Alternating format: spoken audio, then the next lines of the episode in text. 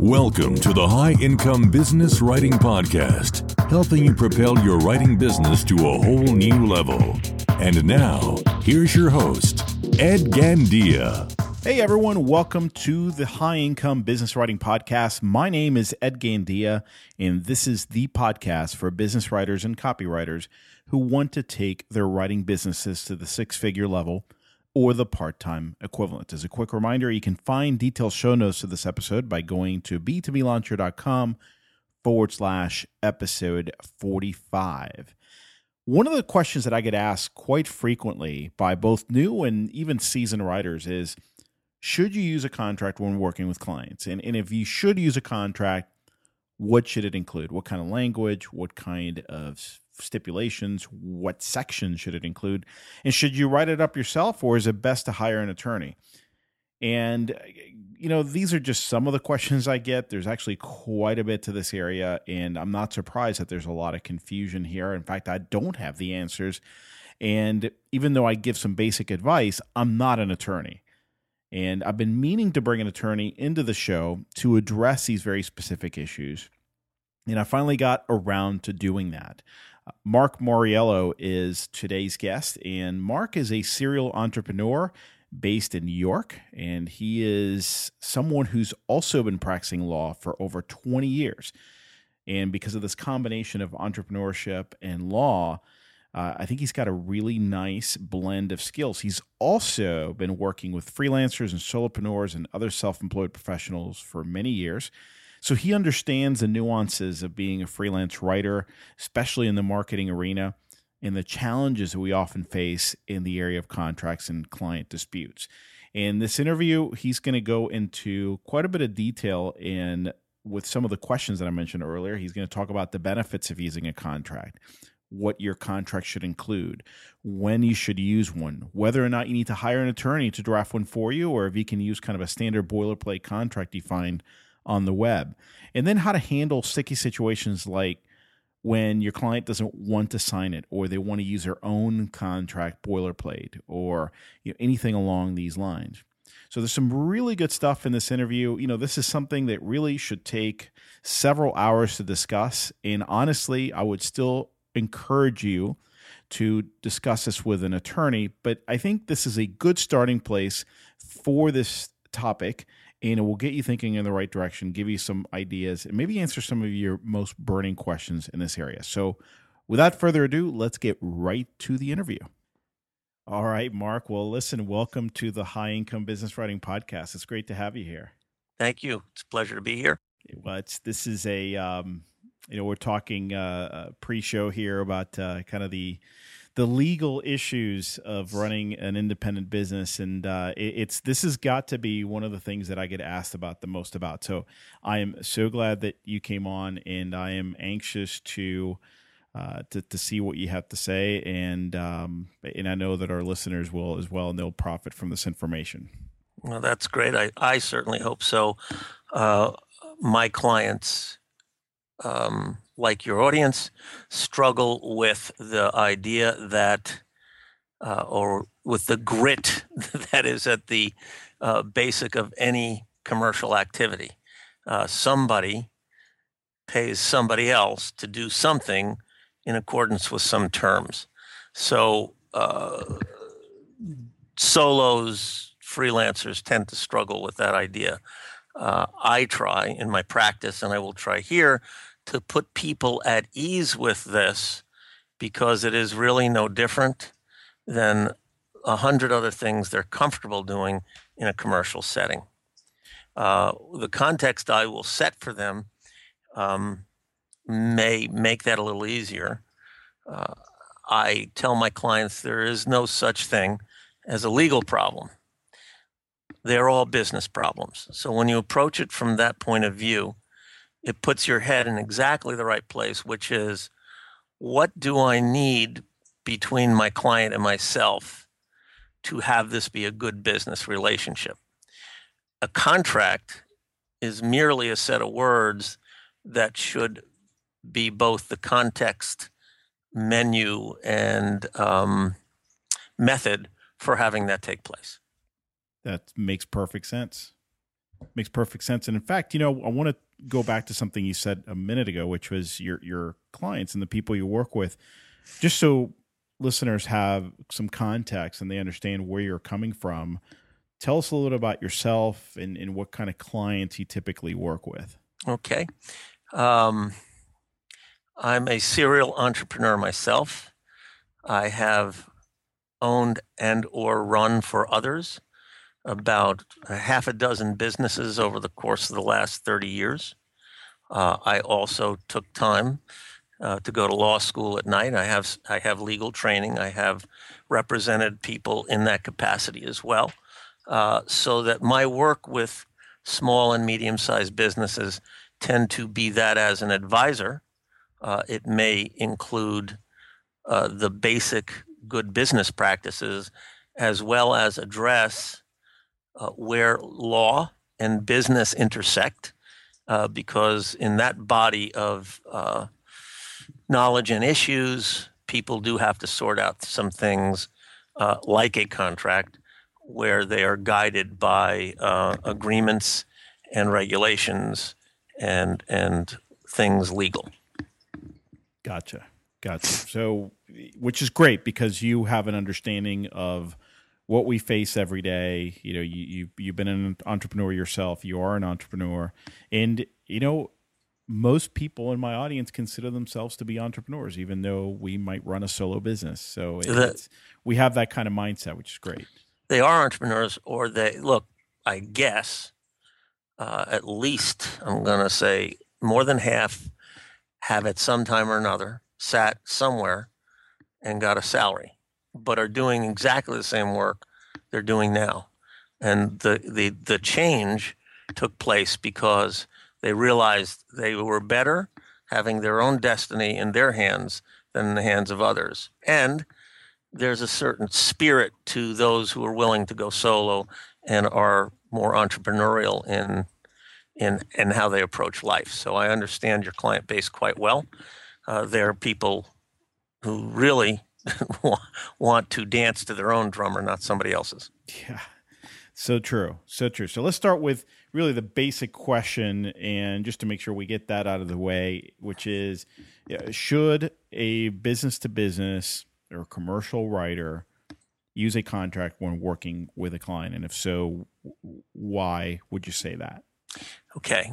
Um, gentleman that I did business with years ago um, had a great expression, and he said, "A contract."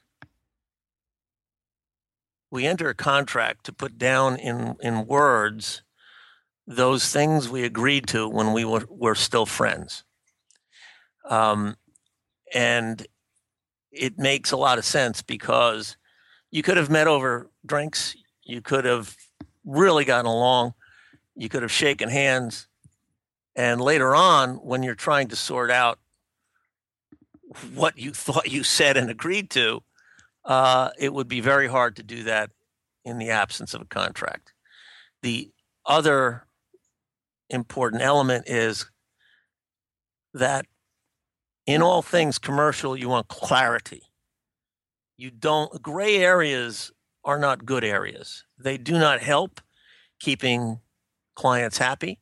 They do not help us manage our own boundaries and expectations and maintaining our own happiness. So, in answer to the very simple question, should you use a contract? Uh, I recommend using a contract like Boeing recommends landing gear. I don't think there's any circumstance I can think of other than with an incredibly good friend who you trust with your life engaging in a commercial activity without a contract. It just there, there's no really good reason to do so. Um, if if only that you were trying to be clear between each other exactly what you were going to do and exactly what they were going to pay for it. It makes perfect sense. Um, and, and, by the way, I could, I love that uh, that uh, that saying about hey, this is what we agreed upon when we were we were friends. I've experienced the same thing, and I intuitively knew this a couple of times where it's really saved my butt because you know everyone's happy at first, right? And you're you're happy to engage in business with someone, and if, if things do go south, and they sometimes do, people forget. people forget, especially in in the moment of of uh, years later when they're angry and they that's not what they remember, and people choose to remember what they want to remember. So, and I'm not saying it to be cynical, and you char- char- characterize that very accurately. Sometimes, in the absence of a writing, are you really going to remember or what what you agreed to or what you thought you agreed to? Um, and yes, the cynical view of that is when the um, disagreement arises, then people scramble for the point of view that's most advantageous to them. So, what a contract delivers are words on a piece of paper, hopefully drafted with great clarity, such that the the actual promises jump off the page and are not subject to a lot of interpretation. So let's let's get into some of the, the meat and potatoes here, and specifically what a contract should include. If you're a freelance writer, what your contract should should include in order for it to be effective and uh, to protect both you and, and the client. Okay, so I'll give you the analogy uh, of building something. You're a homeowner and you want a new kitchen to be built and you'd have a contract to do that. You certainly wouldn't do that without a contract. Mm-hmm. So, because you're freelancers are building a project of some sort or, or other, they have a client that is trying to get additional revenue by engaging and persuading uh, those potential customers, clients, uh, that they have exactly the solution to the pro- problem. A project is no different whether writing or building a kitchen. The first thing that a good contract, other than stating the names of the parties and identifying participants, has to tell us exactly what we're building.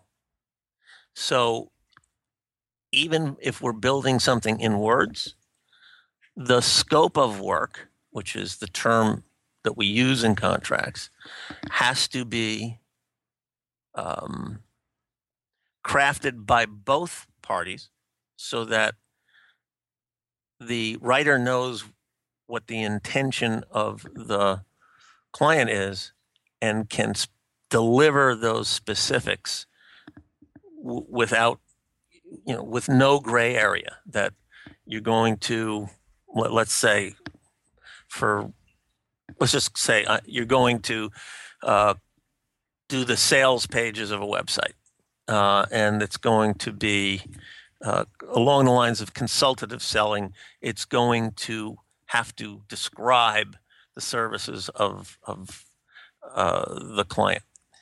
And it's going to be of a certain length or certain number of pages uh, think in by analogy again, if you were building that kitchen, there would be 20 pages of plans and specifications that the person building it would have uh, as part of the contract. So that scope of work, the two things that are very important about it is that it is a collaborative result of your conversations with your client and that is extremely uh, precise, that it's exactly what they want, and that's exactly what you're going to deliver. Gotcha. Makes sense. That's uh, you have to have absolute clarity, absolute clarity right. there. Now it, it, it will include, and uh, you know this space a little better than I do, but it's going to uh, maybe talk to content, maybe talk to form, certainly talk to length. I mean, again, what are they buying that you're selling so that you know exactly what you can deliver uh, and you're not delivering more than you are required to under the contract. So um, I, I, I like to refer to that as I do not want my my clients to do work for which they're not getting paid. So anytime you're outside the scope, whether because somebody sent you an email and um, asked for something, anytime you're outside the scope of the contract, you're doing work that technically you shouldn't. You're you're not going to get paid for. You did extra. So we want it to be clear. We want all the elements there so that uh, your blueprint is right in front of you, and you can get to work and um, start to give the client what the client wants. Okay. Now there there are certain things in a scope other than the basics uh, that might uh, apply directly to your client base, uh, your audience, and that are things like, um, in addition to length and content, uh, are they allowed a certain number of revisions?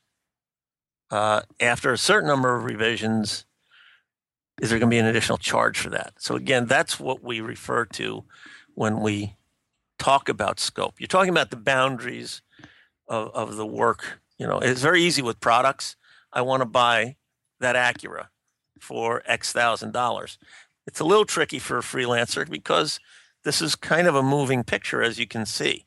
But after a couple of these, this is something I would expect them to get pretty used to and understand uh, much better having gone through these issues a few times. The other problem with scope uh, in most projects is it's amazing how often it starts to drift or change. So that you need a mechanism. Uh, client says we're going in this direction. They have an internal meeting, and now they've made a change. Of, they have had a change in their mind about what they want to do.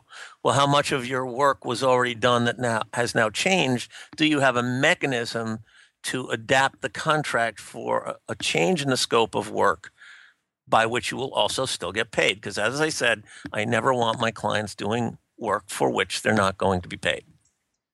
So, basic scope of work, defining that as clearly as possible, having some sort of revision terms, what that would entail, how many you would include, what happens if the client requests more than the revisions that you are promising, and then how you would treat out of scope work mechanisms for payment. There, there are many.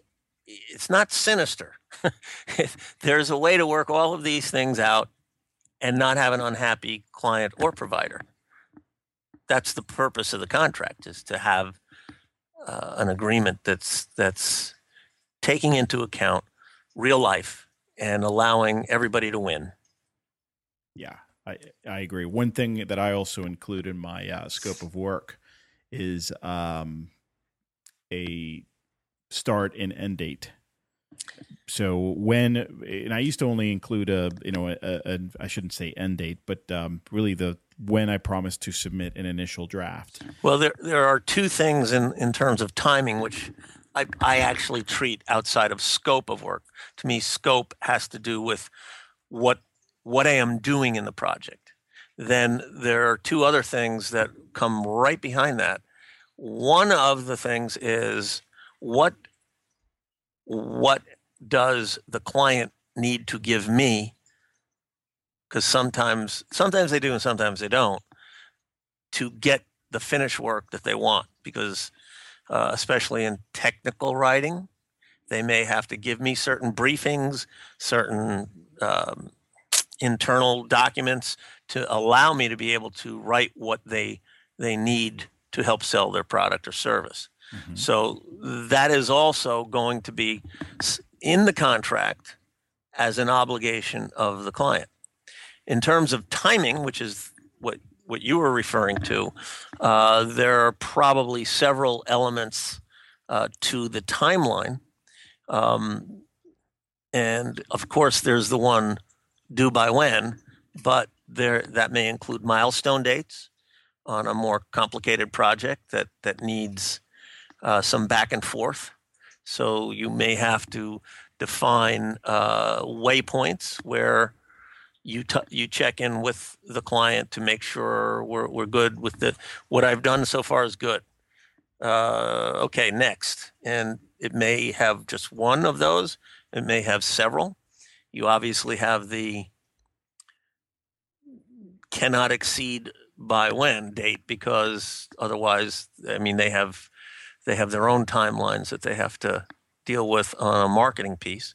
Um, that said, if the client had to give you certain things to let you do your work, uh, and they don't make their dates, your contract should include a mechanism that takes that risk or delay out of your hands and shifts the responsibility to the person the you know the element of that that didn't get delivered to you should not be to your detriment so there should be a mechanism there to either extend the time uh, or certainly not to have it uh, result in a penalty to uh, the writer so one thing I do, Mark, and I, tell me what you think of this, is I have a section called client responsibilities. It's very simple and it just details what you just said in terms of look, I, I, I depend on you giving me certain material in order for me to to write this draft. And if if you know if you don't meet the the dates that we have agreed upon, then I, I can't meet the date that I promised you. It's essential uh, to any freelancer's contract. And just like the scope needs to be very specific, the more specific you make what you're requesting, what, what they must give you, and the by when they must give you, the better off you both are. Again, it's what we agreed to while we were still friends. So the more detail you put in it, uh, people tend to look at it like like detail is a is a nuisance. But uh, I have found that detail prevents so many problems because it does two things. Number one, by getting the detail, you get very clear. The two parties of the contract are very clear about the promises they're making because you had to go through some back and forth to arrive at that detail. Uh, and the other part of having it is you're not arguing about anything later on you hammered all this out already and it gets real clear. Oh, yeah, I forgot to get that to you. I'm sorry. And you're not arguing about, well, you're late. So uh, I, you're absolutely right to put that in. And just like scope, the more detail, the better. One thing I started doing last year is I started becoming, uh, getting a lot better about setting milestones and being very specific about who owes whom what on certain dates. And I tell you what, that's really uh, made things a lot simpler for me, and I think clients really appreciate it. In in uh, con- again in construction projects, um, even the not so complex ones. I mean, the very complex ones use very complex uh, milestones, but just having a, a schedule for completion, the way you would if you were building a little something or other, uh, is what you're talking about here, and it just makes it better for everybody. So we've talked about revision terms, we've talked about client responsibilities, and of course we've talked about scope of work. What else would you say we need to include in our agreements?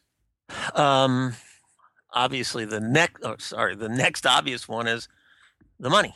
mm-hmm. So, um, I'm sure there's a pretty wide spectrum of how people get paid, but the basics, you know, what's the the amount or the base amount that you're willing that that they're willing to pay you for the scope of work you're delivering, and then depending on the specific project, whether there are um, other types of of uh, fees that you earn. So uh, do you get paid for client time? Sometimes you might, you might not. However, again, specifics are important. Does it entitle you? Do you expect to have three planning meetings, virtual or otherwise? Um, uh, again, we talked about revisions. Is there a price for uh, a certain number of revisions or per revision over the base amount of revision? Um, do you want to build in a hourly component to allow the client access to your time, but not to presume it's free. Uh, some some contracts are going to have that. Are there any kind of success fees possible where, you know, you get a basic fee, but if they, if you knock it out of the park, if sales go up or something, uh, will there be a bonus of some sort? Um, and are you reimbursed for expenses? And what types of expenses are uh, those that you should not put out of pocket? Or if you put them out of pocket, do you get return at the end of the or you know along the way of the job? So those are the basic payment terms. The next part of any commercial contract, and then in addition to what those fees are, when will they get paid? Gotcha. So when things are due, what happens Yeah, if they're not you know. paid on you know by the due date, et cetera. A simple one would be two. You know, I, I get a down payment, um, and then I get uh, the balance on completion and acceptance of the work. And then everything in between that and many, many payments over a period of time if it's a complex project or more of a retainer type agreement where you- you're, you're, you know, you're delivering six different things over the course of six months, something like that. So you want to make sure that your contract uh, takes into account the frequency, the amounts and frequency of payment, and in a way that works for you as well as for the client. What about getting into? And I don't know if you're ready to talk about this part, but um, I get asked a lot about you know liability and indemnities and and all that sort of stuff. You know, protecting yourself, especially if you know if you're afraid the client could take what you wrote and uh, they alter it, they plagiarize somebody else's work, and then they publish it. Right. Uh, there are a few issues all bundled up in that, and um, I'm not sure. Uh, let me let me address address the simplest one first. You you want to make sure that the client indemnifies you, meaning, hey, once I've delivered the goods to you, you have to protect me in the event of uh, somebody being upset in some way about that. They sued you, or you know, they're they're not happy. Let's give this example. I'm giving you marketing material. You put it on your website. People start paying you for your what you said, uh, um, for what I described your services, and then they say, oh, "I didn't get what I paid for. You lied, false advertising, whatever." I'm just I'm just the um, the hired pen. So there are indemnification provisions in most of these contracts that that take that into account. In addition to that, however, knowing uh, that we live in a litigious age, uh, as a solo writer, um, I pick up the phone and um, you know I, I look at my trade organization if I'm in one, or I just go online and I look for uh, people who sell insurance, liability insurance, around these issues because um, you you can't be any kind of commercial enterprise today, uh, in my opinion, and not have an insurance component. Now, that seems odd to some people because they well, I really can't. I mean, come on, what can you know I be sued for? And it can't be much, and I just don't see it as a high risk. And I'm going to tell you, I agree. It's not, it's a low likelihood of probability that that will happen. But there's one thing that most people do not understand about this. In the absence of liability insurance, if it does happen, even though you're not going to lose, I'm going to I'm going to let's say you you know that you're not going to lose under the existing law. Just it's not going to happen. You know, you didn't libel somebody or you didn't make a false promise. But unfortunately, you will have to defend that lawsuit yourself.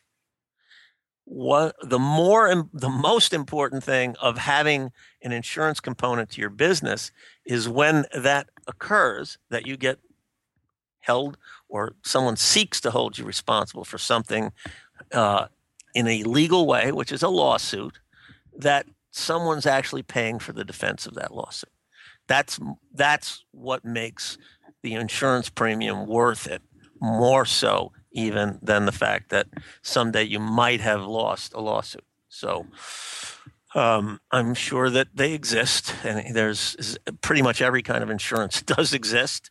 Uh, and I and I highly recommend that in addition to having the client indemnify you, that you have your own independent protection for any type of commercial liability that your particular business might encounter.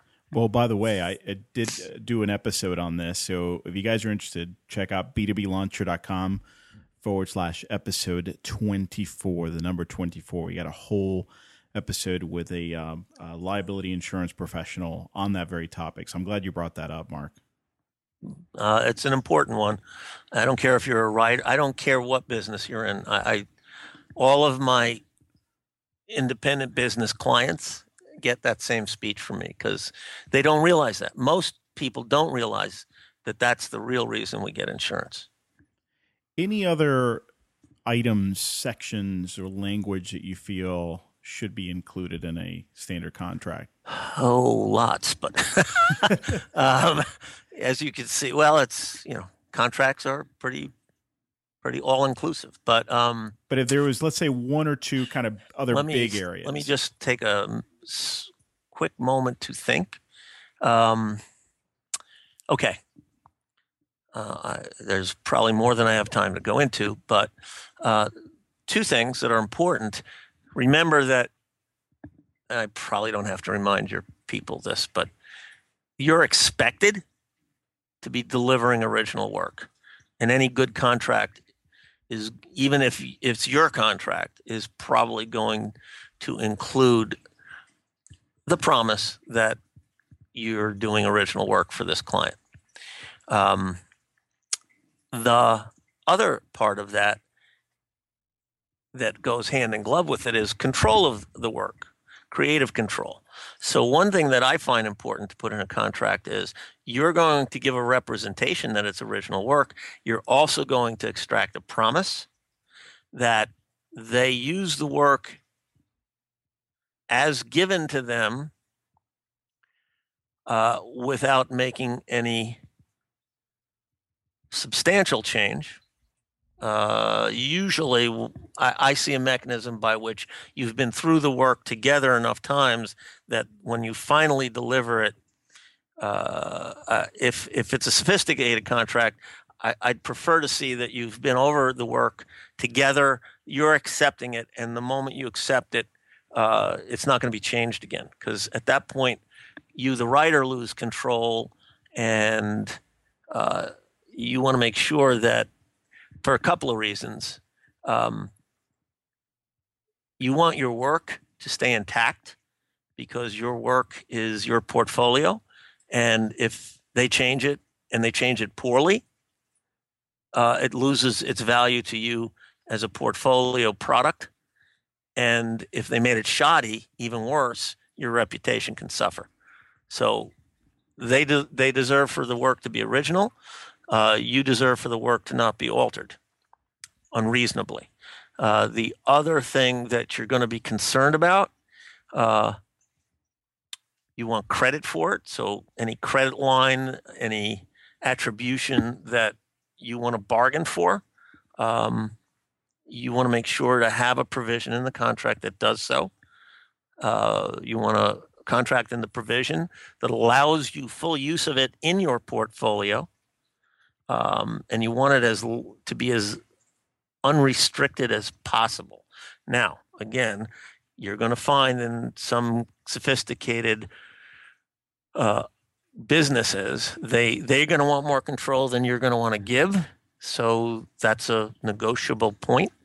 But in an ideal world, you get full credit and you get full control um, of whichever parts of that uh, are useful to you in your marketing your own work.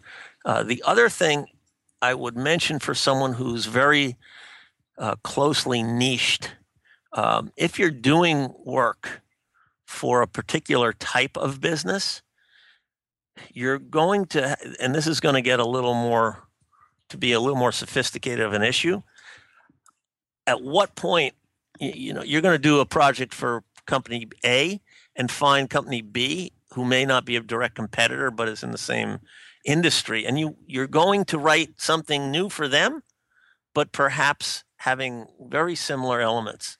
So you want to, if you see that kind of a conflict somewhere in the future, uh, you may want to have elements in your contract that when you do a work for hire, which is what we're talking about, these are works for hire. The the um, receive, recipient of the work expects to own the copyright uh, and to own the material for their own use. Uh, there are there are going to be times when you're going to want to negotiate either a limit in time to the use of that, uh, or you're you may want to reserve rights where you can use it in other forms um, without being involved in a copyright dispute somewhere in the future. That's a little more sophisticated, maybe, than the scope of this podcast, but I just want to make people aware that, um, especially those who are doing the same type of work, often uh, you you at least want to think about that, uh, and that's probably the kind of thing you want to think about with your own attorney. Uh, and one of the questions that uh, I'll I'll project that you were going to ask me is, can you use off the shelf contracts, or is it better to have an attorney draft your contracts? Well, you got ahead of me. let's yeah, let's, well, let's talk about that. Let's, it's so it's on a, it's related to this issue because once you're in a more sophisticated contractual issue, uh, now we are really in a province that uh, do it yourself will take you so far. Mm-hmm. Uh, I am not telling people there's never trust yourself to find the right contract. I am not selling legal services. I am not even advocating that, you know, um, don't do anything without a lawyer because uh, this is a changing landscape in the post LegalZoom universe. That said, if you're if you have a core contract that you're going to rely on over and over and over again uh, in the work that you do, then I might recommend that after you've educated yourself by reading what's available from friends and or online that you may want to then take it and go to a lawyer and say this is essentially what i use all the time some version of this. Uh, what would you what would you charge me to put together a template contract that I can use over and over and over again that's better than this one I'm showing you. Uh, if if you're doing sophisticated work or or projects that are tend to be bigger or longer, uh, I'm going to say I think it's money well spent to have something that you can really go to bed at night knowing it's a really good um, blueprint for a successful writing client relationship. Yeah, no, that that makes perfect sense. And in referencing that podcast episode about insurance, one of the things that that gentleman said is you know, a good insurer before they underwrite a policy is going to want to see what you use to make sure that you're protecting yourself uh, because that limits their risk as well. So right. if you had something that was um, carefully designed for your specific situation, that can only help your cause from uh, a risk mitigation standpoint. And I'll, I'll say that I'll turn it a little quarter turn. I'd ask the person who's using a do-it-yourself or one they put together themselves – how well do they understand the issues? And how well do they think they've protected themselves with the document they're handing out? If they have any kind of i mean if you're not versed in the issues and i wouldn't expect you to be i mean if you've been writing for 40 years you probably know all there is to know in any contract so that that's different. But if your your your own personal brilliance doesn't include that you understand the promises, duties, and responsibilities that that are spoken by the language of a contract, then remember this is not a hobby; it's your business. So if it's your business, there are there are in every business we don't do all of the aspects of our business ourselves. There are certain people on the team that are tasked with the things we don't do as well as they do that might include contracts. So uh, it's money well spent, especially as I said, if it's a template that you can use over and over again. Yeah. You know, the, the, why wouldn't you? Why wouldn't you just have somebody bless that who you trust and respect? So let's talk about an issue that comes up quite a bit, which is, you know, great. I, I I've actually made the investment to hire an attorney to draft something for me specific to my situation, what I've encountered out there, and so forth. But what happens when my new client refuses to use or sign my contract? They want to use their own. Well, okay, it's it's there's it's simple. That happens. Um, and then the question is this: Are you competent to read their contract, and will you understand it? My guess is it will be a lawyer drafted contract. So, is this opportunity sufficiently economically robust to warrant you hiring an attorney to read their contract and negotiate a better version of it or one that you can live with? If they're telling you sign it, it's my way or the highway, then there's a different question that's outside of the law that you might want to ask yourself. Is this going to be an ideal client? I am of the opinion that taking an assignment when my antenna has already said, I really don't like this company. I need the money, but I see all sorts of problems down the road. That's not a legal concept. yeah. But it's a very important element of making a good choice for our business. I have found, I will say, people are probably 90% accurate intuitively on this. And unfortunately, they're accurate and they don't do what their their their native sense is telling them, which is I should pass on this opportunity. Yeah. Uh, and and you're absolutely right. I've been there.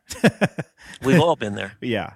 So and, and that's a you know I'm glad you said that because what you've done is you've shifted the question into what we should be asking ourselves, which is something a little different, and that's something most of us I think can do. Uh, and yeah, I've had to make that decision before. I've had to walk away from some situations because it just scared me.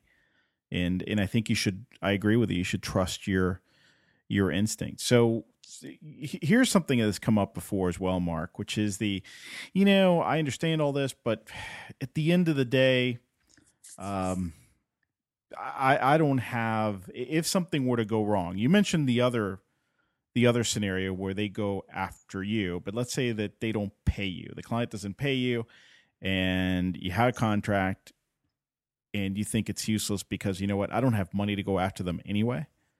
Uh, so what's what's the point? What would you say to somebody like that? I say two things. Number one, the fact that you actually showed up with a contract has has diminished in part the likelihood that somebody's going to stiff you. In this sense, they realize you're not a hobbyist. You are a professional. Uh, you have a very well drafted document that lays out the responsibilities and duties that you have in exchange for the money you expect to receive. So, on the one hand, that's a good reason to have a contract. One of the early things we learned in law school was there's no uh, protection in the law, there's no protection under the law for the bad man. And this remains true. If somebody doesn't want to pay you no matter what, are you going to collect that money? Mm-hmm. Maybe not. Yeah. But that shouldn't change how you approach a commercial transaction. You should approach it as if the parties will keep their agreements. And if they don't, the contract will give you the relief that you seek. So, depending again on the size of the commercial transaction, sometimes you can pursue under your contract that you get what you have bargained for. um, not without some arm twisting, perhaps. Uh, I am a firm believer that that's going to be more the uh, result of good communication between the two parties than it is because somebody put in a contract uh, some real good enforceable language. Uh, uh, most, you know, like what we are not trying to buy a lawsuit. We are trying to get paid. So, you know, I don't care what the contract says. Uh, that's that's at the foundation of uh, that dynamic. I did work. I want to get paid. Um, in the absence of a contract, though, I will say I think it's harder to get paid because what are you showing up, even if you choose to pursue it? What are you showing up saying was the thing that your customer did not do? How, how can you demonstrate that in the absence of a contract? You will say, ah, he said if I wrote this for him, he'd pay me $100. And they will say, I said no such thing. Where do you go with that? So, in answer to that question, you're still better off with a contract, and the better contract will likely produce the better result, which is you got paid. This is fantastic. I, I think you've really simplified an issue that scares a lot of creative professionals, a lot of freelance writers. Um, you've talked about it in a way that that I think can can give people a good starting point, and and that was my whole intention here. And it, in fact, I know that we. I mean, we could probably spend another couple of hours talking about this, but we do have to wrap it up. So I guess one one final question would be: Is there anything that we didn't talk about? Any parting thoughts or advice that you feel people should walk away with? Uh, maybe enhancing something you've already mentioned, or something we didn't talk about. Uh, the two, the two that I do want to just make sure I, I stressed enough is that you're very clear on in your contract on the rights you are transferring to the client to the intellectual property that is the result of your efforts. So you're not giving them more than they've paid you for. So again, specificity is important. What is the project title specifically? So that it's different from other things you may have done for them or done for others. What is the category of use that you are allowing them permission in? What is the medium of use? What is the geographic area? What is the time period? You can have this for a month, you can have this for a year. Because I am telling you, as good a writer as you are, you're going to need the same you, you're going to need the same words. It's i write too. So when i write my own content i always go that was perfect. Well you in a work for hire environment it was so perfect now you can't reuse it. So yeah.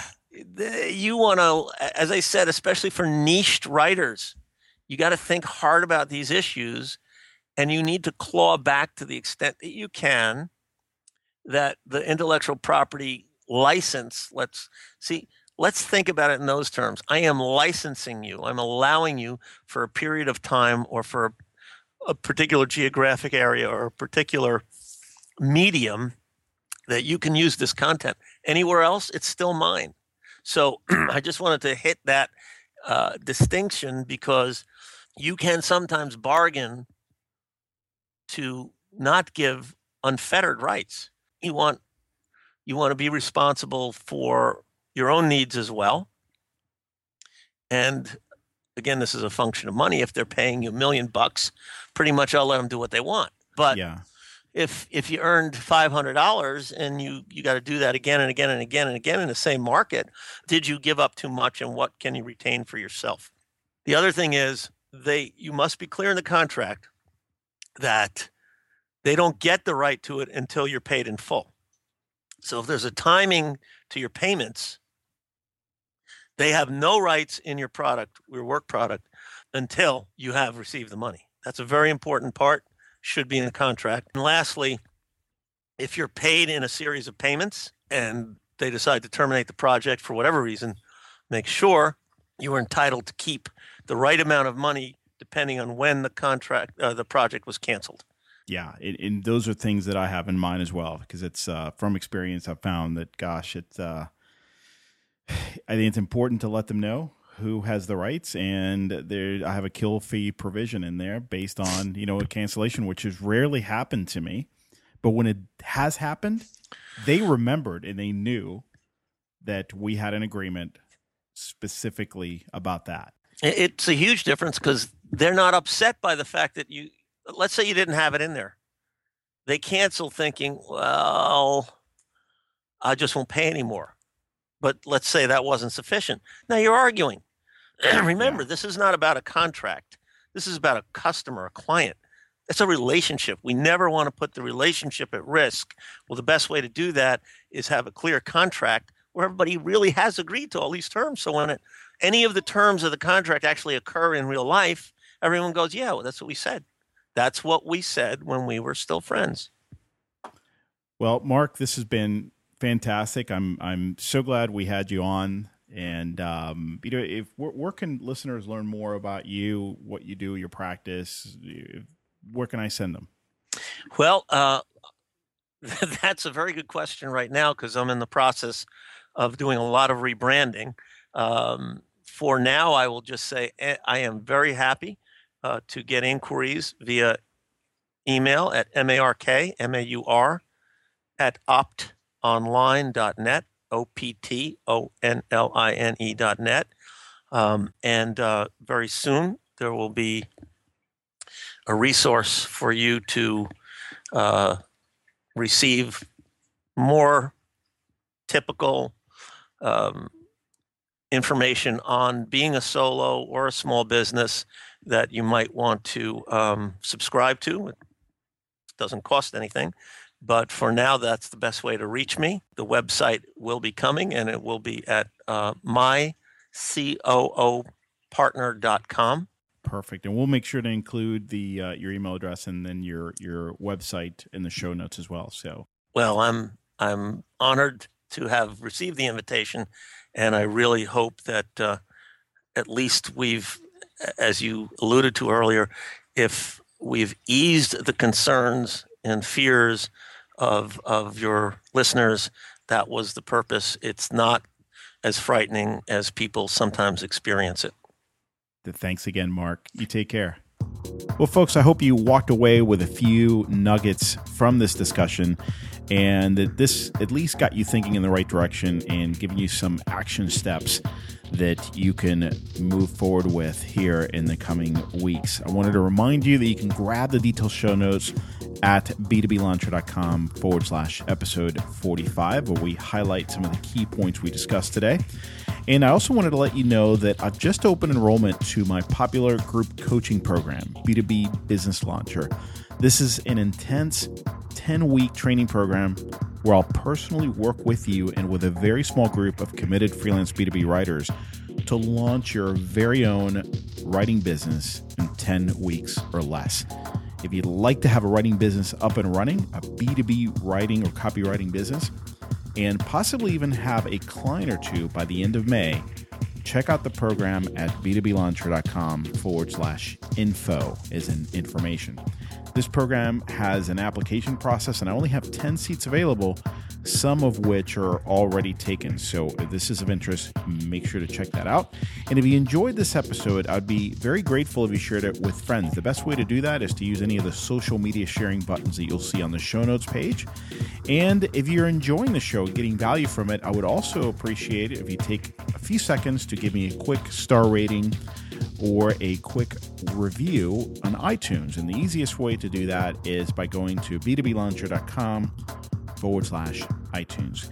So that brings us to the end of the episode. My name is Ed Gandia. Thank you so much for listening, and I hope you have an awesome day. The High Income Business Writing Podcast is a production of B2B Business Launcher. Learn more at b2blauncher.com.